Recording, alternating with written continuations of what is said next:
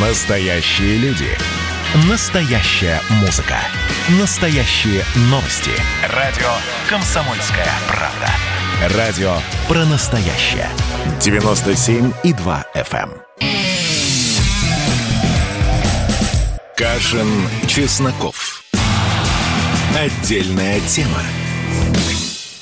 Всем привет, я Олег Кашин, с нами Эдвард Чесноков. Я вижу, что он не в студии, но где спрашивать не решусь или решусь? Вы дома, наверное, самоизоляция, да, карантин или... Я в городе Смоленск, где чудом проскользнув между первой и второй волной ковида, мы провели фестиваль короткометражных фильмов социально значимой направленности. Мы не слушаем, как говорят с молодежью, никто не работает, а работаем, понимаете? Прекрасно. Тогда, если, если будете на улице Кашина через Е, поклонитесь ему от меня. Это почти я, но только Кашин. А так мы говорим о Нагорном Карабахе и вчерашние надежды на то, что обострение так и останется обострением, не оправдались. Сегодня главная интрига – самолет Су-25 армянский, который, по словам в начале Министерства обороны Нагорного Карабаха, а потом и Пашинян подтвердил, был сбит турецким истребителем F-16, азербайджанский президент не подтверждает Алиев, но, по крайней мере, сегодня у них с Пашиняном была удивительная такая, ну, почти дуэль в эфире российской телепередачи «60 минут», где они говорили, то есть не между собой, а как бы по очереди, на тему того, что да, Турция, по мнению Пашиняна или по версии Пашиняна, поскольку тоже, по-моему, мы уже тоже это вчера обсуждали, Армения, конечно, была бы заинтересована в том, чтобы именно Турция воевала с Арменией, и тогда России пришлось бы по линии ОДКБ поддерживать Армению уже вооруженными силами. Но Алиев отрицает это. Алиев говорит, что азербайджанские вооруженные силы сами справляются с Арменией, и, конечно, вот тоже сколько людей, столько и мнений. Мы сегодня все смеемся над российским информагентством «Спутник», азербайджанская и армянская редакция, которого выступают, ну, собственно, как пропаганда одной и другой страны. И эти страны не Россия, хотя речь идет о российском официальном медиа. Э, агентство «Спутник», ну, оно же РИА Новости, как мы понимаем. Эдвард куда-то делся или я куда-то делся? Я не знаю, надеюсь, надеюсь меня слышно? А? А, хорошо. Да, тогда мы продолжаем на эту тему говорить. И на самом деле, да, вот Эдвард мне пишет, система грохнулась. Наде, надеемся, сейчас все включится. А, вот.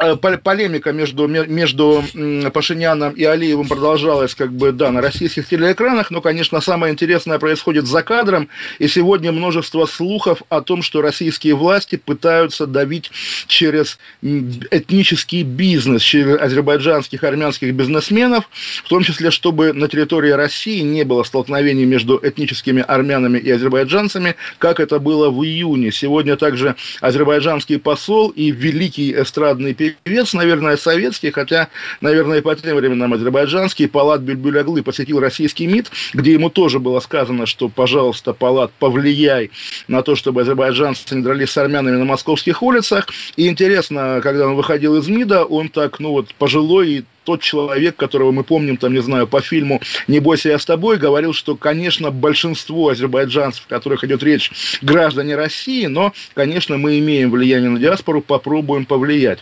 В общем, такая история. Эдвард у нас так и не включается, да? Или, или Хорошо, надеем, надеемся, в Смоленске все в порядке. А пока тоже коснусь, наверное, не менее грозовой, не менее шокирующей новости сегодняшнего дня, а именно Верховный суд Республики Карелия неожиданно, хотя, как сказать, неожиданно, вчера мы о нем говорили, добавил 10 лет историку, руководителю, бывшему руководителю карельского отделения общества мемориал Юрию Дмитриеву 10 лет за э, развратные действия в отношении его бывшей приемной дочери. Это действительно, в общем, такая загадочная и будоражащая история, тем более, что с самого начала, когда Дмитриева только арестовали, только начали судить, за него была ну, беспрецедентная общественная кампания. Все действительно за него болели, все за него переживали, отрицая саму возможность, саму возможность педофилии. Вчера, за сутки до до рассмотрения его, его кассационной жалобы в Верховном суде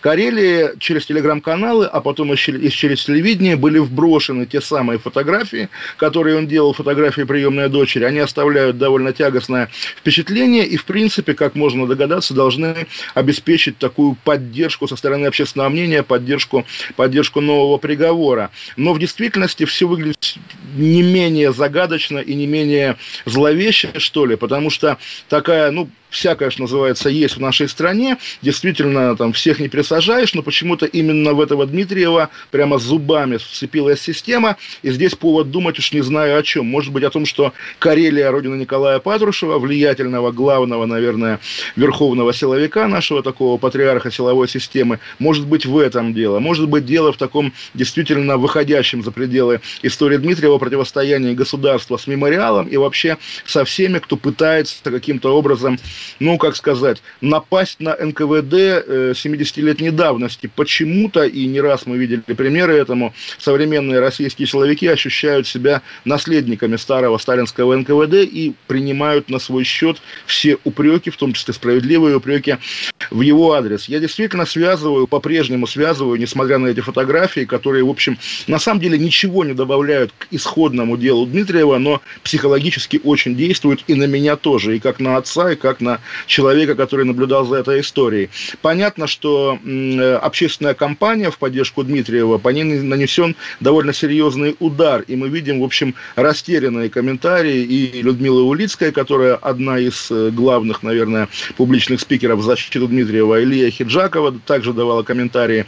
Обе говорят, что не смотрели эти фотографии, но считают дело, считают дело расправа. Я с ними скорее соглашусь, потому что в любом случае вот такой обычно, да, обычно обычно следующая инстанция может либо оставить в силе прежний приговор, либо там убавить годик. Такого, чтобы добавлять 10 лет, такого не было, по-моему, вообще никогда в громких делах. И здесь ну, действительно речь идет, очевидно, о каком-то таком деле, которое находится под особым контролем. А вот чьим и почему, на этот вопрос до сих пор, до сих пор мы ответа не получили. До сих пор мы не знаем, что случилось с Дмитриевым на самом деле и чем он вызвал такой, такую реакцию со стороны, ну, видимо, силового сословия условия. Все-таки повторю это выражение, поскольку даже государство назвать стороной в конфликте с Дмитриевым пока оснований нет. Все-таки речь идет о том, что что-то, ну, может быть, действительно личное у карельских ФСБшников к этому человеку. И напомню, что там главная его деятельность вообще в эти годы была связана с урочищем Сандармох в Карелии, где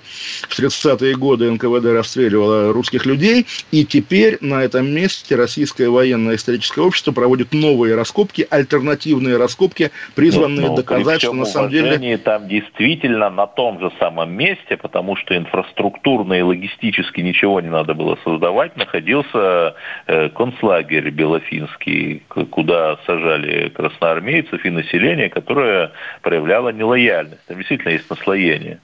Эдвард, вот вы вернулись так неожиданно, я, я рад, но при этом тоже вот э, в терминологии я воспользуюсь вашим рецептом и попрошу вас избегать советских пропагандистских терминов, потому что вообще что такое белофинский, это как бы довольно жутко. Но также вот там, где вы сейчас вы находитесь, в той же области есть, э, как вы знаете, пресловутая Катынь, и там тоже, если вы были на этом мемориале, там интересно, там эти гигантские э, такие из ржавого металла, специально заржавленного, э, польские плиты, плиты с именами да, всех, кто там был расстрелян. Называется. Да, да, да, кто был расстрелян и похоронен, и рядом, ну, по крайней мере, там, когда я там был, может быть, туда добавили маленький, уже современный, опять же, Рвиовский обелиск, что на этом месте также захоронено около 500 советских военнопленных, без имен, без дат, просто вот вроде бы и они там тоже есть. Здесь, опять же, разница подходов, очевидно, но возвращаясь к исходной идее общества «Мемориал», про которое мы вчера говорили, что да, оно иностранным агентом в России признано, и, наверное, я тоже тоже думал об этом. Наверное, чеченская война тоже как-то повлияла, потому что в ней и во второй тоже, что нетипично для российского общества тех лет, э, общество «Мемориал», в общем, было скорее на стороне, на стороне чеченских сепаратистов. И, может быть, в этом все дело, в этом дело, почему российское государство так уничтожает общество «Мемориал». Э, но в целом общество было создано в конце 80-х, чтобы поименно назвать всех, кто пострадал от советской власти в годы большевистского террора и раньше, и позже. И здесь каким бы ни был, как, каким бы ни был фактический материал дела Дмитриева, в любом случае его очень трудно отделить от большого противостояния российских властей, российских силовиков с мемориалом, который есть и в Москве, когда постоянно их там запрещали, признавали э, агентом, штрафовали и так далее. И в Грозном про Титиева мы уже говорили. В общем, все очень загадочно, и до сих пор точной разгадки нет. Эдуард?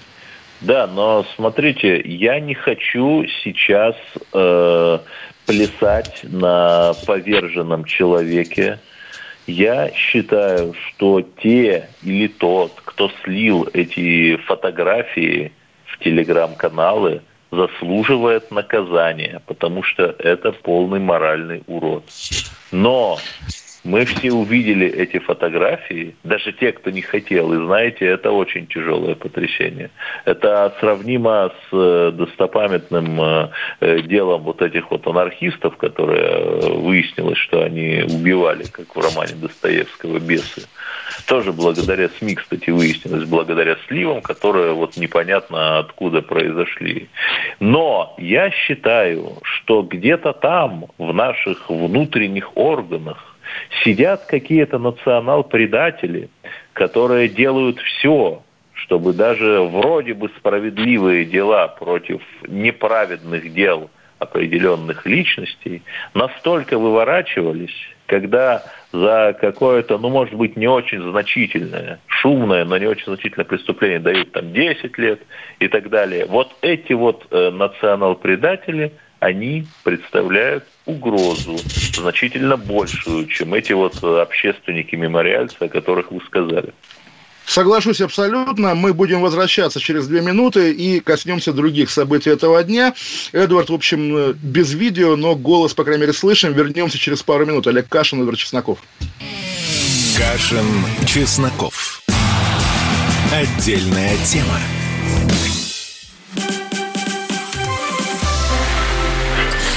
Это было начало. Это действительно история, которая будоражит. Так вся страна обалдела.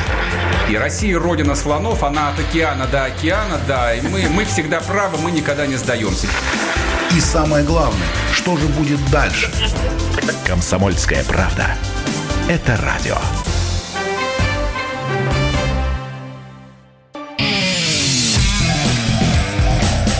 Кашин, Чесноков. Отдельная тема. Олег Кашин, Эдвард Чесноков. Эдвард, вы здесь? Да-да, я здесь, я с вами. Связь да, просто я вам, я, я вам писал, писал, писал в личку, да. Я предлагаю поговорить о встрече Тихановской и Макрона, и я начну с цитаты, прекрасной, по-моему, цитаты из Дмитрия Пескова.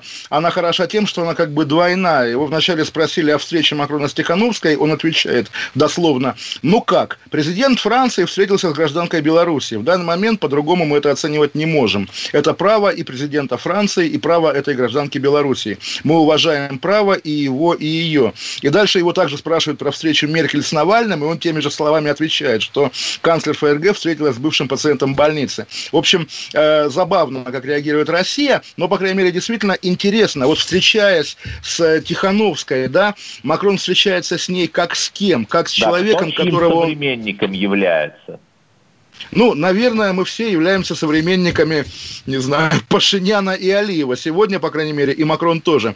И Меркель, кстати, звонила сегодня Алиеву, о чем Алиев сам сообщил на своей странице в Фейсбуке. Но все же, когда Макрон встречается с Тихановской, я не думаю, что это значит, что он готов признавать ее президентом Белоруссии. Даже если, а уж в это я верю, да, если она победила на выборах, доказать это она не в состоянии. Причем и эти, эта информация о сожженных бюллетенях, помещениях, наверное, они сожжены, ну, и отсутствие до сих пор... Да, конечно, отсутствие до сих пор информации по участкам. Понятно, что никогда уже этой информации не будет. В общем, хорошо, допустим, и я думаю, как бы это и в Кремле так считают, и в западных гостиных. Допустим, да, Тихановская набрала чуть больше, чем ей было дано официально, но из этого никак не следует, что она законный президент Беларуси. Итак, э, Макрон принимает ее как кого? Вы как считаете, Эдвард? Да в том-то и дело, что он вообще может что угодно делать. Он представляет э, только э, собственный кабинет в Елисейском дворце и не может даже проконтролировать наличие отсутствия сливов о своих конфиденциальных переговорах с другими мировыми лидерами. Что уж говорить о Тихановской. Ну да, наверное, оба сделают веселые себяшки. Но эти прекрасные личности, сражающиеся за демократию, обещали нам страшные санкции из ада против Белоруссии. Вернее, не против страны, а против Лукашенко. И что? 14 августа, мы все помним, 14 августа Жозеп Боррель обещал, глава евродипломатии. Нету. И, ну, знаете, как, когда, они, когда Макрон встретился, Меркель встретилась, это все уже настолько смешно выглядит, что вот наши чиновники кажутся просто титанами мысли и действия на фоне этих европигмеев.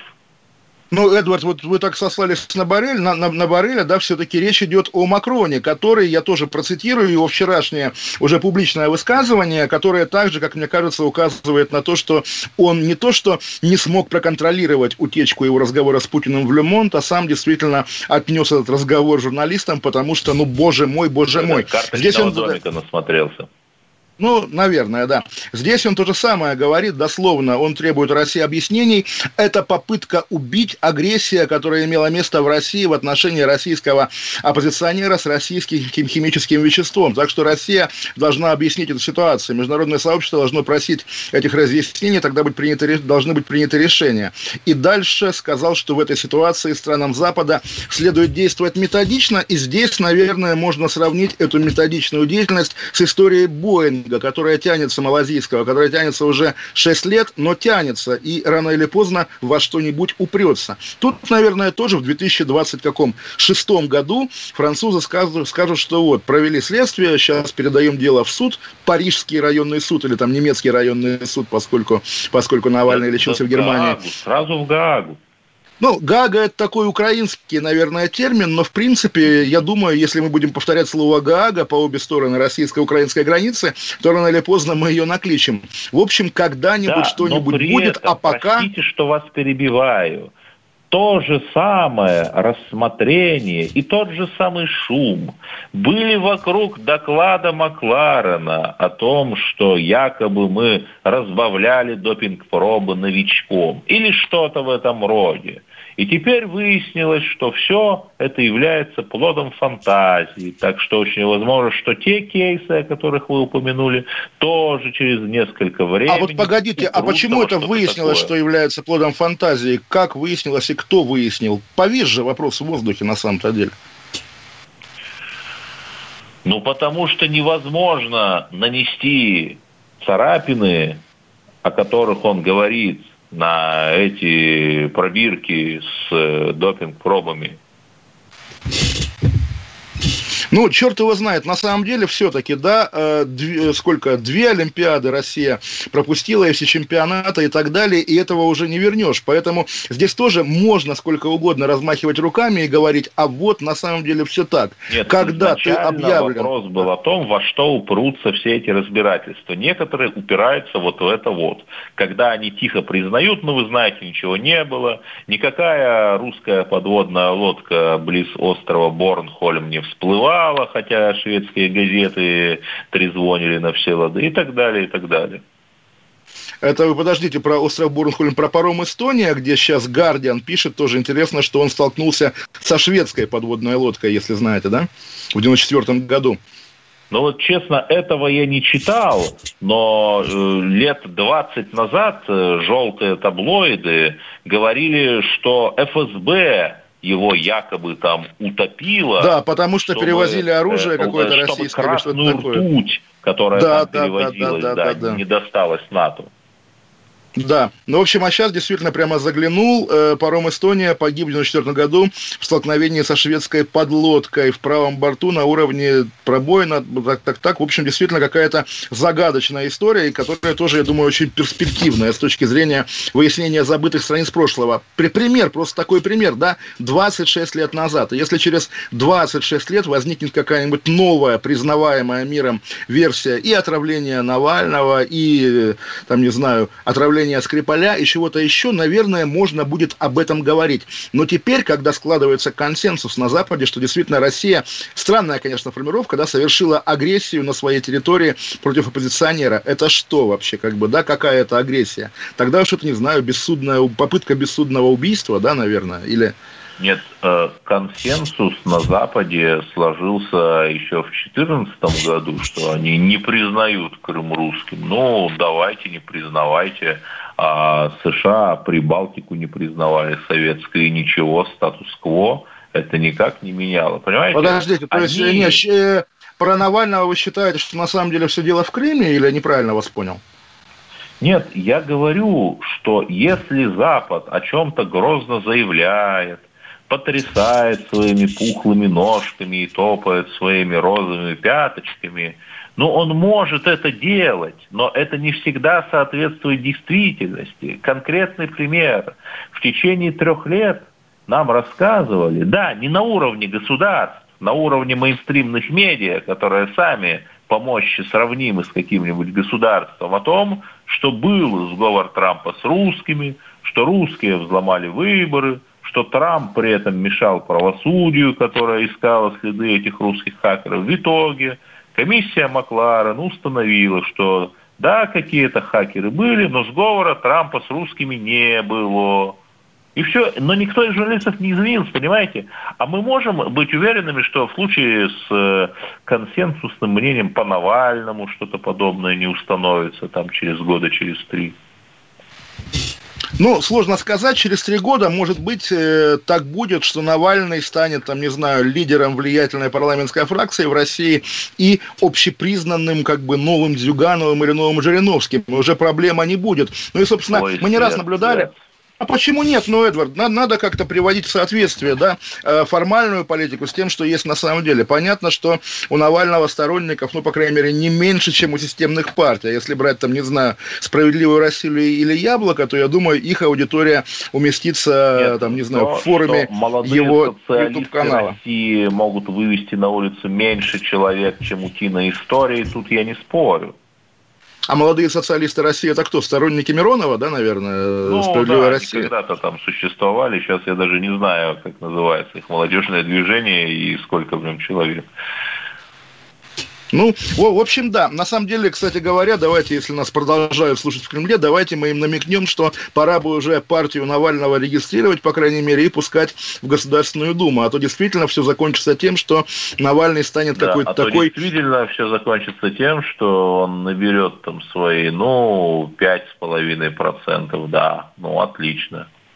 Ну, слушайте, Эдвард, все-таки, там, не знаю, с кем, с Сергеем Мироновым или Явлинским, там, Меркель не встречается. Навальный в этот месяц стал, конечно, уже всемирно общепризнанным российским главным оппозиционером, и это, я думаю, уже никуда не денется, и Кремлю, наверное, нужно как-то учиться произносить его фамилию вслух, а то тоже получается, получается ненормально, получается Нет, странно, как будто бы это какие-то будут практики. Двигать свою позицию в сторону какой-то более патриотической, там, ну хотя бы насчет Крыма однозначно высказаться. Хотя бы, ну, хотя бы по крайней мере, вот да, мы, мы ждем, части, на самом деле, до сих пор же нет людям. До сих пор же нет его реакции на идею санкций из-за списка Навального, и это будет, наверное, да. такой локальный, да, локальный момент истины. санкции э, из-за Навального, да, это забавно. Да, то есть насколько, насколько всерьез он э, связывает свое будущее с российской политикой, потому что человек, который как бы является именем списка санкций, это все немножко отдельная история. Давайте мы сейчас уйдем на новости и вернемся через пять минут. Олег Кашин, Эдвард Чесноков, отдельная тема радио «Комсомольская правда». Эдвард сейчас в Смоленске, немножко без, без видеосвязи, но все нормально, мы его слышим. Оставайтесь с нами, через пять минут вернемся. Олег Кашин, Эдвард Чесноков. Кашин, Чесноков. Отдельная тема. Каждую субботу в 9 утра и каждое воскресенье в 8 вечера Михаил Антонов подводит музыкальные итоги недели. Вы голосуете за любимые песни, а мы ставим их в эфир. Хиты, раритеты, каверы, музыкальные новинки, интервью со звездами и песни от ведущего. Поднимались Иваны, ни свет, ни заря. Настоящий хит-парад на радио «Комсомольская правда». По субботам в 9 утра и в воскресенье в 8 вечера. Включайтесь. Кашин, Чесноков. Отдельная тема.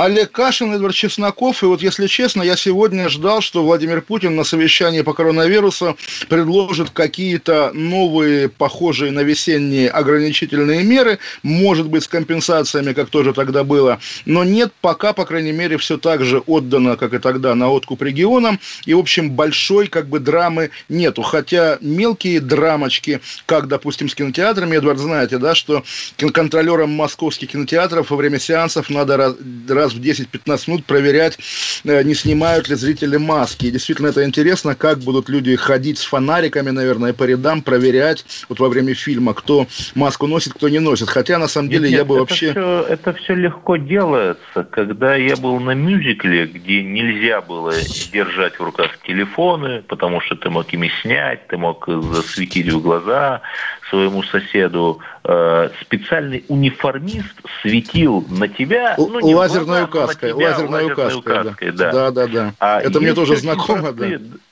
Да, есть э, системы очень простые, они очень дешево стоят, системы э, ночного видения. Вот человек, э, униформист, смотрит и видит, у кого там не закупорена ноздря.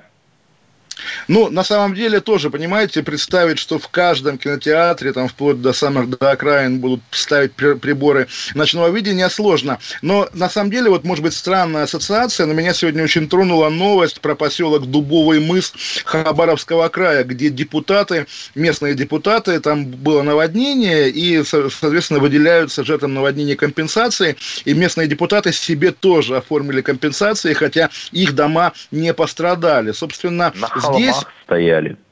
На холмах, да, ну тоже, я помню, однажды была история, перед Крымском где-то за год э, наводнение было на Кубани, когда вот буквально такая драма Титаника, либо открываешь плотину, чтобы затопить огороды бедного населения, либо не открываешь, и тогда затапливаются огороды богатого населения. В общем, естественно, выбрали пожертвовать бедными. Здесь то же самое, и примеряя это на новый карантин, я, конечно, думаю о том, что будет вот, собственно, опять же, с, как сказать, не с бизнесом, как у нас принято говорить, а с народом буквально, потому что представить себе, что по итогам какого-то ката- катаклизма народу делается лучше, конечно, нельзя. Вот насколько будут сильны потери, очевидные потери, Эдуард, как, как, как считаете? Нет, э, но э, депутаты у нас такие, каких мы заслуживаем, такие, которые отражают состояние умов и нравов в обществе нашем, во многом еще не просвещенном.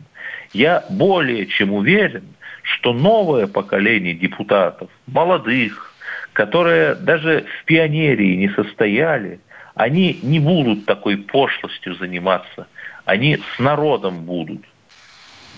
Ну, тоже народ дело такое, потому что, ну, естественно, все хотят, весь народ хочет, чтобы себе что-нибудь, допустим, урвать. Но поскольку не у всех есть для этого возможности, в итоге урывают почему-то только люди, облеченные властью. Я еще хотел коснуться такой темы, может быть, совсем отвлеченной, но довольно грустной, про, про охра- охранника охранника Караджича, на самом деле, которого хотят в Сербии судить за дружбу с Милошевичем. Просто какое отношение имеет к России? Он известный в Севастополе ресторатор. И его, собственно, как, за- э, должны Да, его задержать и выдать... Карабашевич. Да, но Он его посадили в. Симферополе ресторан, да. Его посадили в Крыму, но как можно выдать из Крыма человека в страну, которая не признает российский Крым? Вот опять же коллизия, которая, наверное, заслуживает какого-то отдельного, Да, а отдельного же рассмотрения. Да. что на выдачу собирают же бумаги та страна, которая тебя, э, пардон, муар хочет. Но получается, что в данном случае Сербия, она, если она направляла в Россию, в Симферополь бумаги на выдачу, она признает, получается, Крым российским. Вот это тоже интересная коллизия, и понятно, что при всей спорности и сомнительности приговора вот этому Дмитриеву, хотя бы кто-то штампует одни и те же письма через генератор писем интеллигенции, ну хоть кто-то что-то бьет в колокольчики. А здесь? А здесь? Но, а здесь мы получаем такую, на самом деле, ну вот буквально дырку в международном праве. Если ты скрываешься в России и боишься быть выданным какой-нибудь стране, в которой ты каким-то образом должен сесть в тюрьму, наверное, лучший выход, да, уезжать в Крым, селиться в Крыму, и оттуда тебя, ну, наверное, не выдадут. Хотя, конечно, зарекаться не стоит, потому что этого Нет, повара, ресторатора, вернее, да. Э, его там обвиняют в убийстве, которое якобы произошло еще в 2002 году. При этом э, человек был знаком с Милошевичем, человек был знаком с Караджичем, человек э, знает очень много э, грязных, достаточно неприглядных историй времен войны в Югославии, времен бомбардировки НАТО. Может, наверное, рассказать что-то интересное. Поэтому, в общем, зачем его хотят к себе, царапнуть. В общем, понятно. Ну, вы, вы знаете, Эдвард, на самом деле, вот чего я не понимаю, мы здесь с вами рассуждаем, как будто бы речь идет о такой бесстрастной российской фемиде, которая, ну, если закон требует, ну, позволит выдать. А поскольку каждый раз мы понимаем, что эта фемида имеет некоторый и политический интерес, здесь тоже вопрос. Россия тех людей, которые скрываются от преследований, э, по сути, за сотрудничество с близким нам режимом, да, как бы мы Милошевичу были друзьями, мы помним самолет Примакова и все такое прочее. Почему здесь об этом речи не идет, что из России выдачи нет, и своих союзников она не сдает? Или это не союзники? А давайте пользоваться, например, бритвой Кашина и, Кашина. При, и принять, что не все можно объяснить заговором и махинацией там, где все можно объяснить банальным головотяпством – Насколько я помню, э, это не городская легенда, это факт некого человека незадолго до лета 41 года посадили за антигерманскую агитацию. Когда эта антигерманская агитация после 22 июня стала мейнстримом, его так и не выпустили. Это не заговор, это головотяпство. Ну, вы знаете, вот даже о головотяпстве в этом вашем пересказе нет же головотяпства, есть как раз бездушая система, которая меньше всего думает о людях, даже если ей никакой пользы, никакого прока от этого нет. И здесь, наверное, надо как-то преодолевать эту доставшуюся нам, да, буквально от тех времен, когда людей сажали за антигерманство, а потом забывали выпускать. Надо ломать это наследие сталинизма, наверное, потому что чем дальше, тем больше оно, тем больше да. оно вредит этом, всему, э, наверное, в России. Серб, этот серб Славиш уже почти год э, там где-то сидит в СИЗО, российском э, так до сих пор и не могут собрать удовлетворительные документы на его экстрадицию. Э, судья, это вот издание Ридус пишет, ну, Ридус, в общем, не топовое издание, но больше никто об этом несчастном Сербе не написал. И вот судья... Ну, теперь мы, который, теперь мы. Да, удовлетворяет обычно ходатайство представителей разных малых народов, что, оказывается, они не умеют говорить по-русски и нуждаются в переводчике в зале суда, хотя, в, например, заседая Совете Федерации как-то этому человеку ничто не мешало э, говорить и понимать по-русски. А вот этому сербу Славишу ему в переводчике отказали. Дескать, близкие языки, обойдешься ты без переводчика. Он вообще не понимает, что там происходит на заседаниях по его делу. Печально. Печально, но тоже, вот я вспоминаю, я даже успел с ним пообщаться, он уже умер, министр обороны Югославии 91 -го года, хорват, атеист, как бы просербский хорват Велько Кадиевич, ему в свое время Медведев указом дал российское гражданство, чтобы оградить его, собственно, от уголовного преследования в бывшей Югославии, в Хорватии. Здесь как раз, ну, человек там Дубровник бомбил, как бы, да, наверное, его стоило за это судить. Но его так и не выдали, он умер в России. Здесь тоже, наверное, нужно как-то вспомнить о том, что люди бежали в Россию как в родную страну, которая защитит тебя от... Крепость последней надежды. Да, но не только же. Серб просто такая, как бы, при, пример, который тут валялся под ногами. А так-то даже ополченцев Донбасса у нас выдают. И Казахстану, мы помним эту историю, и Украине даже иногда. Поэтому, ну, снова приходится развести руками. Но вот так Российская Федерация относится к жизням даже Но тех людей, которые как-то ей лояльны. начинают бить на бат, то все-таки меньше выдают. Были случаи, а вот вы... когда отбивали. Вы знаете, у меня есть подозрение, кстати говоря, да, что вот по делу Дмитриева, если бы не было этого набата и журналистов, и либеральной общественности, то, может быть, как-то тихо бы его осудили, там, не знаю, на год условно, и никто бы уже про это не вспоминал. Может быть, действительно жесткий приговор по Дмитриеву стал ответом на общественную кампанию по его, так сказать, по его защите. Может быть, вполне, потому что мы знаем, что российская власть не любит, когда на нее давят, и всегда рассчитывает на то, что если не рассчитывает, а исходит из того, что если есть какой-то протест, если есть как какие-то публичные выступления, значит, их кто-то срежиссировал, может быть, даже Запад, потому ну, вот что всегда во всем Запад стоит виноваты, за... да, вот к чему мы пришли. Ну, либералы виноваты всегда. Другое дело, что да. либералам ничего за это не будет, потому что вы знаете, да, что сейчас и не только Виктор Шендерович, но и другие люди призывают Путина ввести войска в Нагорный Карабах, вмешаться, потому что, собственно, когда российский либерал, когда речь заходит о таких вещах, российский либерал делается российским лоялистом. Да, Тоже такой маленький секрет непризнанная Нагорно-Карабахская республика на нее наступает, в другом случае на непризнанную ДНР наступают, но, как говорил Голковский, разницу видеть надо. Ну да, Дмитрий Евгеньевич, фу, Дмитрий Евгеньевич, Виктор Шендерович объяснил разницу, могу ее даже процитировать уже, наверное, после, после перерыва, если, если да, у нас а он будет, ли? потому что... А надо ли? Да, я, я думаю, не надо. Говорить. К другим темам давайте, а мы вернемся через пару минут. Олег Кашин, Эдвард Чесноков, отдельная тема, радио «Комсомольская правда». Оставайтесь с нами. Кашин, Чесноков. Отдельная тема. Взрослые люди. Тут-то Ларсон и Валентин Алфимов обсуждают, советуют и хулиганят в прямом эфире. Насколько вообще люди находятся психическом равновесии? Потому что все события, которые в истории, в мире вокруг нас происходят, они ему ни, никак не способствуют. Тут скоро должна выйти книга про Великую кошачью революцию. Там коты захватили мир. Непонятно, почему э, воспротивилось этому общество и, и эксперты, и специалисты. Срочные новости к нам приходят. Пингвины из британского зоопарка заскучали без посетителей, поэтому им подарили машину для мыльных пузырей. Мы очень надеемся, что в самое ближайшее время все так и будет более-менее спокойно. Мы будем чаще говорить о праздниках. Шоу «Взрослые люди» на радио «Комсомольская правда». Слушайте с понедельника по пятницу в 8 часов утра по московскому времени. Начинаем день с хороших новостей. Кашин, Чесноков. Отдельная тема.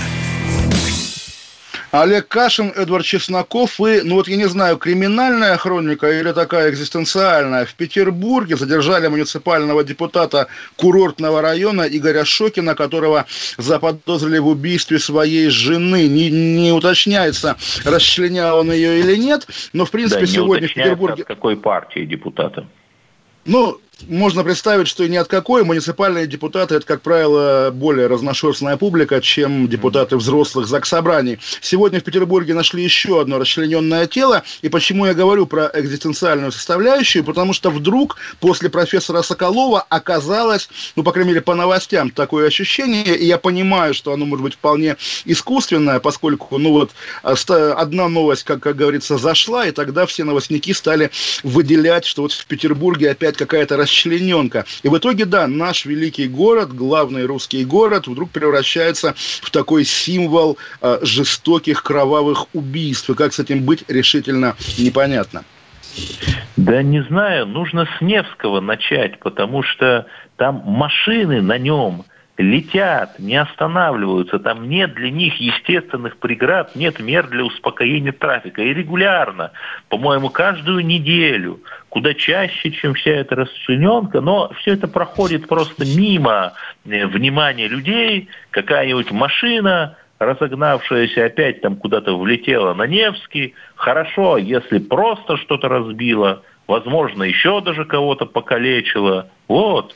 Нужно э, европеизировать наш самый европейский город, чтобы там трамвай современный был, низкопольный, с трамвайными остановками, чтобы там надземных и подземных переходов не строили. Это уже мем всероссийский.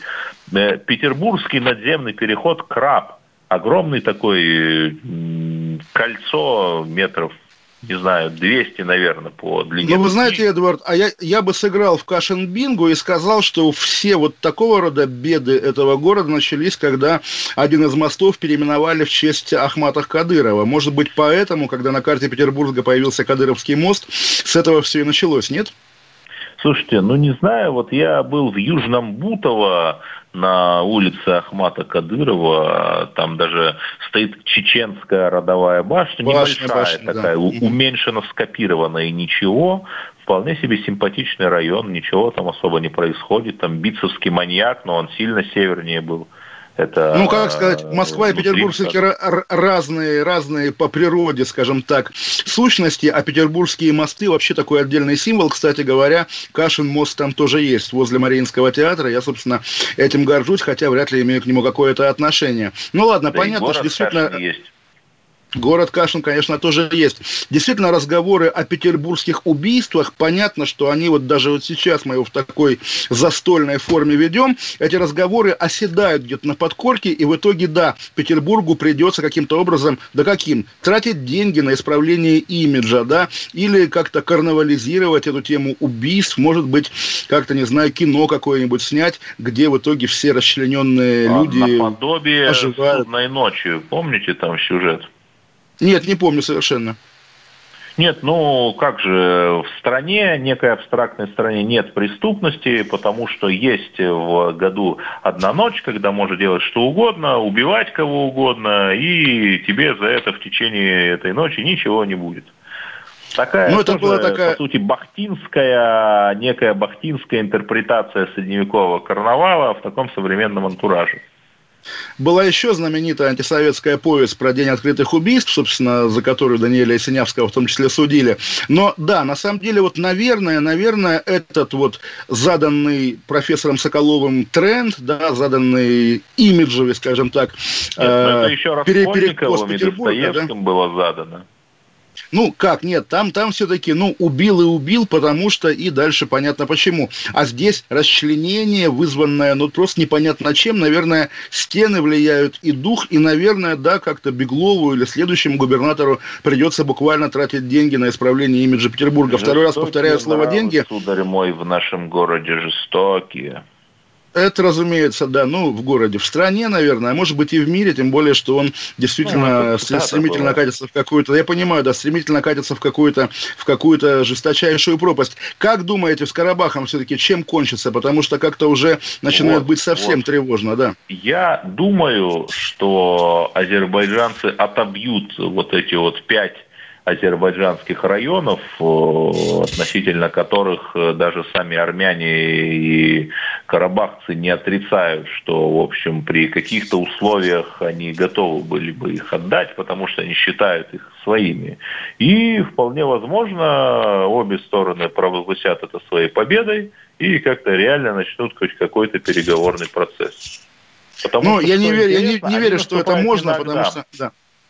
Они, азербайджанцы же не на Агдам наступают, они вот на эти районы, э, эти пять районов пресловутые, э, которые, в общем-то, особого стратегического значения не имеют. Вот.